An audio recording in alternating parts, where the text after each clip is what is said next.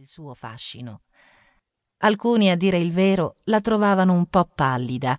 I suoi occhi, quasi sempre abbassati, avevano un'espressione timida, persino timorosa.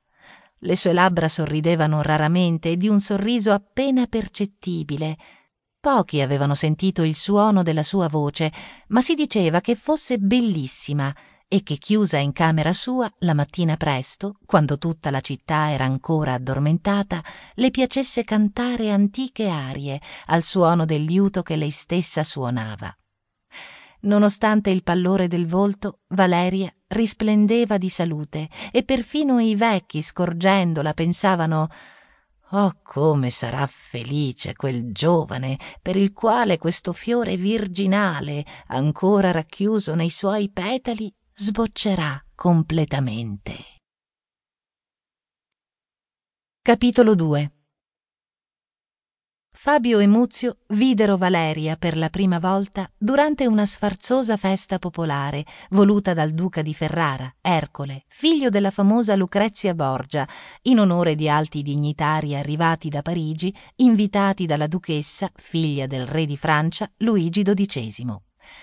Valeria era seduta vicino alla madre, al centro di un'elegante tribuna eretta su disegno del Palladio sulla piazza principale di Ferrara per le dame più importanti della città.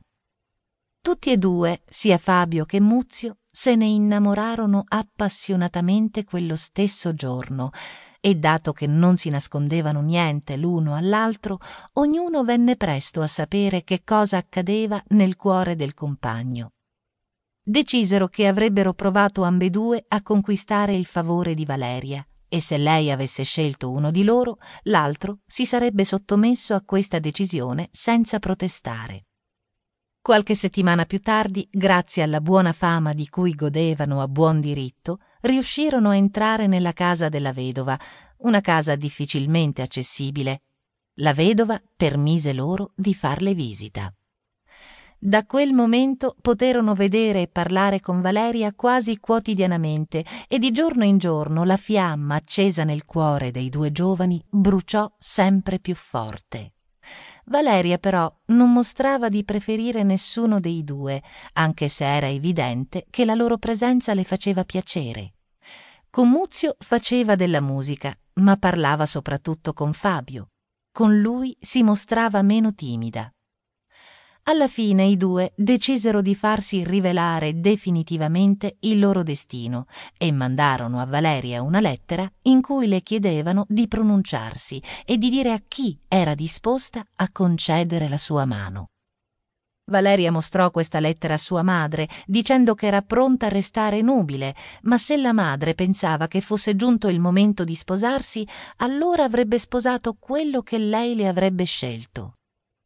La rispettabile vedova versò alcune lacrime al pensiero di separarsi dall'amata figlia, ma non c'era motivo di respingere i due pretendenti, li riteneva tutti e due degni allo stesso modo della mano di sua figlia.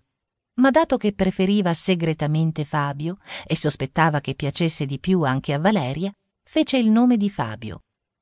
Il giorno dopo Fabio venne a sapere che la fortuna era stata dalla sua parte quanto a Muzio non gli rimaneva che mantenere la sua parola e sottomettersi. E così fece. Ma essere testimone del trionfo dell'amico, del rivale, era al di sopra delle sue forze. Vendette immediatamente la maggior parte delle sue proprietà e dopo aver raccolto alcune migliaia di ducati partì per un lungo viaggio in Oriente. Quando si congedò da Fabio, gli disse che non sarebbe tornato prima di essersi convinto che le ultime tracce della passione fossero scomparse dal suo cuore. Fu molto doloroso per Fabio separarsi dall'amico dell'infanzia e della giovinezza, ma l'attesa gioiosa di una felicità prossima riuscì a soffocare in lui qualsiasi altra sensazione e si abbandonò all'estasi dell'amore ricambiato.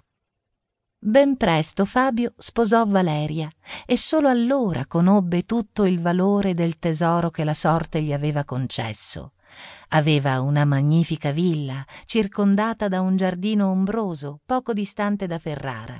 Vi si trasferì con la moglie e la madre di lei.